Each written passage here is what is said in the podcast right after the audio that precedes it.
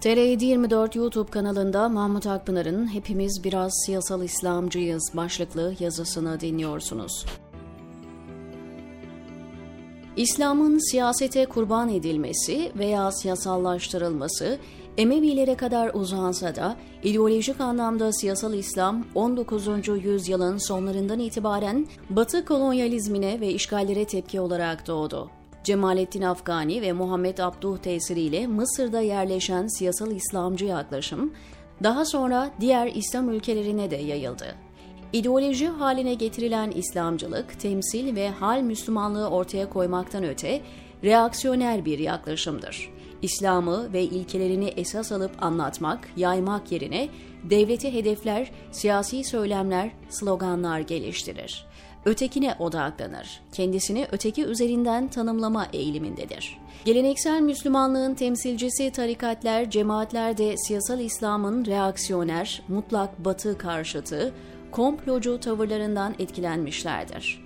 Kendisini siyasal İslamcılardan uzak konumlandıran Müslümanlar dahi onların tarz ve yöntemlerine başvurmaktadır. Filistin meselesi kanayan bir yaradır fakat İslamcılar tarafından bayraklaştırılmış, sembol haline getirilmiştir. İslamcılar Yemen'de yaşanan acıyı, ölümleri görmezler. Doğu Türkistan'ı önemsemezler. Afrika Müslümanlarını dikkate almazlar ama Filistin'le ilgili en küçük olayı gündemde tutar, konuşur, yazarlar. Çünkü orası kutsallığın ötesinde sembolik öneme sahiptir. Zulüm, eziyet, işkence kimden gelirse gelsin, tepki vermek yerine günümüz Müslümanları genellikle kim yaptı, kime yaptı konusuna takılmaktadır. Mazlum Müslüman bile olsa, zulmeden İslamcı yönetimlerin müttefiki ise zulüm, baskı, işkence yok sayılmaktadır. Türkiye'de ve dünyada bütün dini gruplar, cemaatler, siyasal İslamcı söylemlerden ve tutumlardan etkilendi. Siyasal İslam'ın geleneksel dini grupları domine ettiğini söyleyebiliriz. Batı'da yerleşik demokratik dünyanın bütün hak ve nimetlerinden yararlanan dini gruplarda ve tarikatlarda dahi komplocu yaklaşımlar, olayın aslını bilmeden verilen reaksiyoner tepkiler, sloganik konuşmalar yaygın halde. Batı'nın kolonyal ve emperyal geçmişi elbette eleştiriyi hak ediyor. Ama Batı'da yaşadığı demokrasilerin refah, özgürlük ve adaletinden yararlandığı halde, Rusya ve Çin gibi otoriter ülkelerin zulümlerini mazur görmek, her olumsuzluğu Batı emperyalizmiyle izah etmek ciddi bir önyargı göstergesi. Siyasal İslamcı veya değil, dini gruplarda devleti ve gücü kutsama, onu kontrol etme isteği yaygın. Tek tek bireylere ulaşıp tebliğde bulunmak, temsil sergilemek, ikna etmek, bilgiyle etkilemek yerine devlet gücüyle toptan İslamlaştırma amacı öne çıkıyor. Müslüman güçlü olmalı söylemine sığınılarak güç devşirmeye dair yöntemler meşrulaştırılıyor. Liyakat, kul hakkı, adalet gibi kavramlar kolayca sündürülebiliyor. Takvayı ve azimeti esas almak gerekirken, çoğu Müslüman kul hakkına girmeyi Darül Harp, Darül İslam polemiğinde izaha çalışıyor. Artık dini gruplar, cemaatler kalpleri kazanmaktan öte binalara, kurumlara, yapılara yöneliyor ve bunların sayısıyla, cesametiyle övünüyor. Oysa bir insanın imanına vesile olmak, üzerinde güneşin doğup battığı her şeyden hayırlıdır hadisi dillerden düşmez.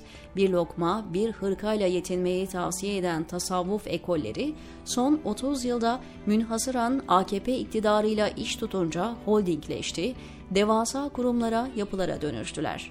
Mevcut iktidar koalisyonunun yapısından etkilenen iktidara yakın dindarlar devletçi ve milliyetçi oldular. Pek çok dini grup ehven-i şer diyerek yolsuzlukları, hırsızlıkları, zulmü meşrulaştırıyor. C H P gelse daha kötü olacak, başkası daha çok çalacak, din elden gidecek gibi yorumlarla haramları yok sayıyor, hukuku, adaleti göz ardı ediyor. Hayrettin Karaman'ın iktidara yönelik fetvalarının temelini teşkil eden hayrı kesir için şerri kalil irtikap edilir anlayışını bütün dini gruplar kullanma eğilimindeler. Kur'an'ın toplumsal hayata bakan en önemli esası adalet. Allah adil olmayı her fırsatta bize emrediyor.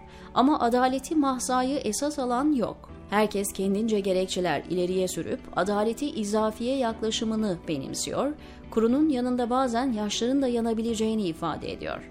Oysa Bediüzzaman gibi pek çok İslam alimi hak haktır, hakkın büyüğü küçüğü olmaz, bir gemide dokuz cani bir masum olsa o masum hatrına gemiyi batıramazsınız, grubun selameti için bireylerin haklarını feda edemezsiniz diyor. Adalet-i izafiyeyi sadece siyasal İslamcılar değil, Risale-i Nur cemaatleri bile normal karşılıyor, hatta gerekli görüyor.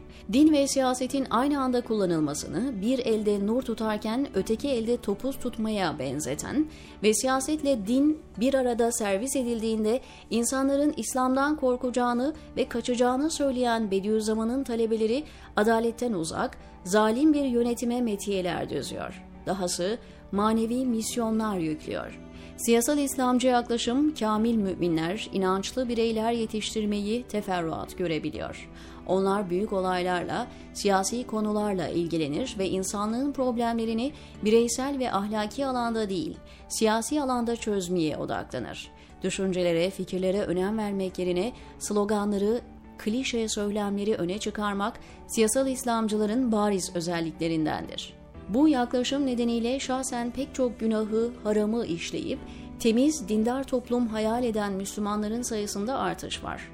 Siyasal İslamcılar bir Yahudi ile Hristiyanla temas kurup İslam'ı doğru anlatmayı denemek yerine ilzam edip susturmaya, demagojiyle bastırmaya veya düşmanlaştırmaya çalışırlar. Kafirler, Siyonistler, Haçlılar gibi klişeleri vardır. Oysa yeryüzünde Müslümanlığa dönenlerin ekserisi Hristiyanlar ve Yahudilerdir. Doğru yaklaşılsa ve anlatılsa, ortak noktalara vurgu yapılsa bir Yahudi ve Hristiyanın İslam'ı kabulü kolaydır. Ama gayrimüslimlerle irtibat kurmayı, diyalog faaliyetlerini küfür gibi sunan dini gruplar var. İslam, Müslümanın ahlaklı, erdemli, doğru, dürüst olmasını emreder. Kimseyi aldatmamasını, hak yememesini salıklar. Ehli kitabın, ateistin, deistin hakkı da kul hakkıdır. Bir mümin inanıyor diye başkalarının hakkını gasp edemez.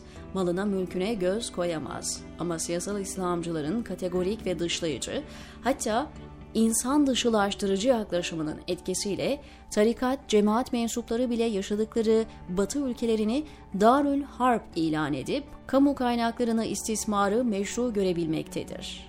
Haramı helal kılma gayrimüslimlerle sınırlı kalmamaktadır.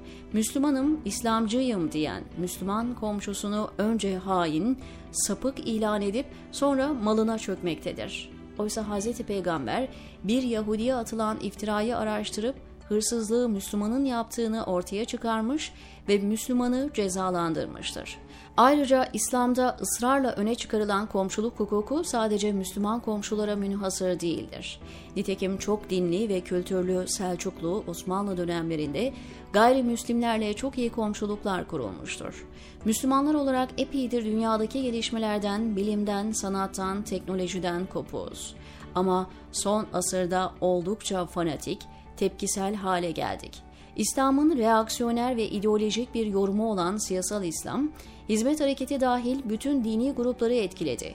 Hatta tasavvufun temsilcileri bazı tarikatları politikleştirmekle kalmadı, radikalleştirdi.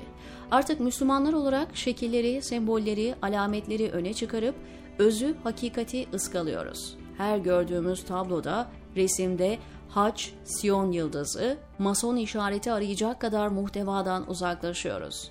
Çok fazla niyet okuyor, peşin hükümle hareket ediyoruz, diyor Mahmut Akpınar T R yedi yüz yirmi dört'teki köşesinde.